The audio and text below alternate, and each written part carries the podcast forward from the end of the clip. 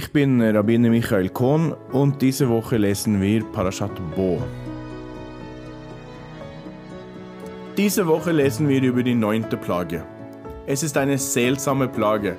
Die Plagen scheinen für die Ägypter immer schmerzhafter zu werden. Die Frösche können nicht mit dem Tod von Kindern verglichen werden. Aber kurz vor der schlimmsten Plage von allen haben wir die Plage der Finsternis. Was machte eigentlich die Finsternis zu einem so schrecklichen Unheil für das ägyptische Volk? Lasst uns zuerst lesen, was die Torah über diese Plage sagt.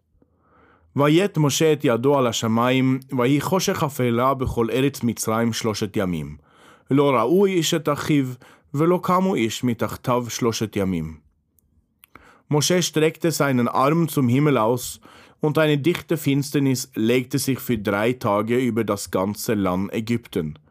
Die Menschen konnten einander nicht sehen, und drei Tage lang konnte niemand aufstehen, wo er war. Die Menschen konnten einander nicht sehen, sagt die Torah. Wir können also davon ausgehen, dass es unmöglich war, ein Feuer zu machen und irgendwie Licht zu bekommen. Sie konnten einander nicht nur nicht sehen, sondern sie konnten sich nicht einmal von ihren Plätzen bewegen. Warum sollte eigentlich die Dunkelheit sie unfähig machen, sich zu bewegen? Raschi kommentiert und sagt, sie sahen einander nicht und keiner erhob sich von seinem Platz. Dies könnte uns einen Hinweis auf die Ursache dieser Dunkelheit geben. Die Ägypter waren voneinander abgeschnitten. Sie waren nicht in der Lage, sich gegenseitig zu sehen.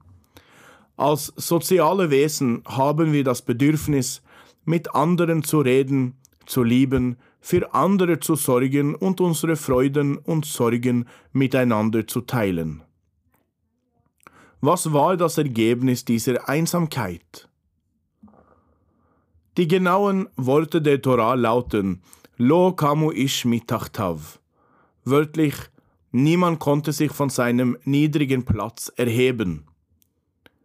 Wir haben sie in uns, solche Räume. Räume, aus denen wir uns nicht mehr erheben können. Die Unfähigkeit der Ägypter, einander zu sehen, machte sie unfähig, sich aus ihren inneren dunklen Orten zu erheben. Die Botschaft der Parascha dieser Woche ist, dass wir uns sehen müssen. Jemanden zu sehen bedeutet, jemanden zu erkennen oder wahrzunehmen. Aber wie sehen wir jemanden? Ich denke, auch darauf finden wir in dieser Woche eine Antwort. Mit Fragen. Die berühmte Geschichte in unserer Haggada über die vier Kinder enthält Sätze aus unserer Parascha. Es sind die vier Kinder, eines, das weise ist, eines, das böse oder rebellisch ist, eines, das einfältig ist und eines, das nicht weiß, wie man fragen soll.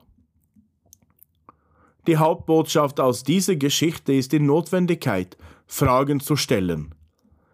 In der Haggadah werden sie benutzt, um ein Gespräch zu initiieren.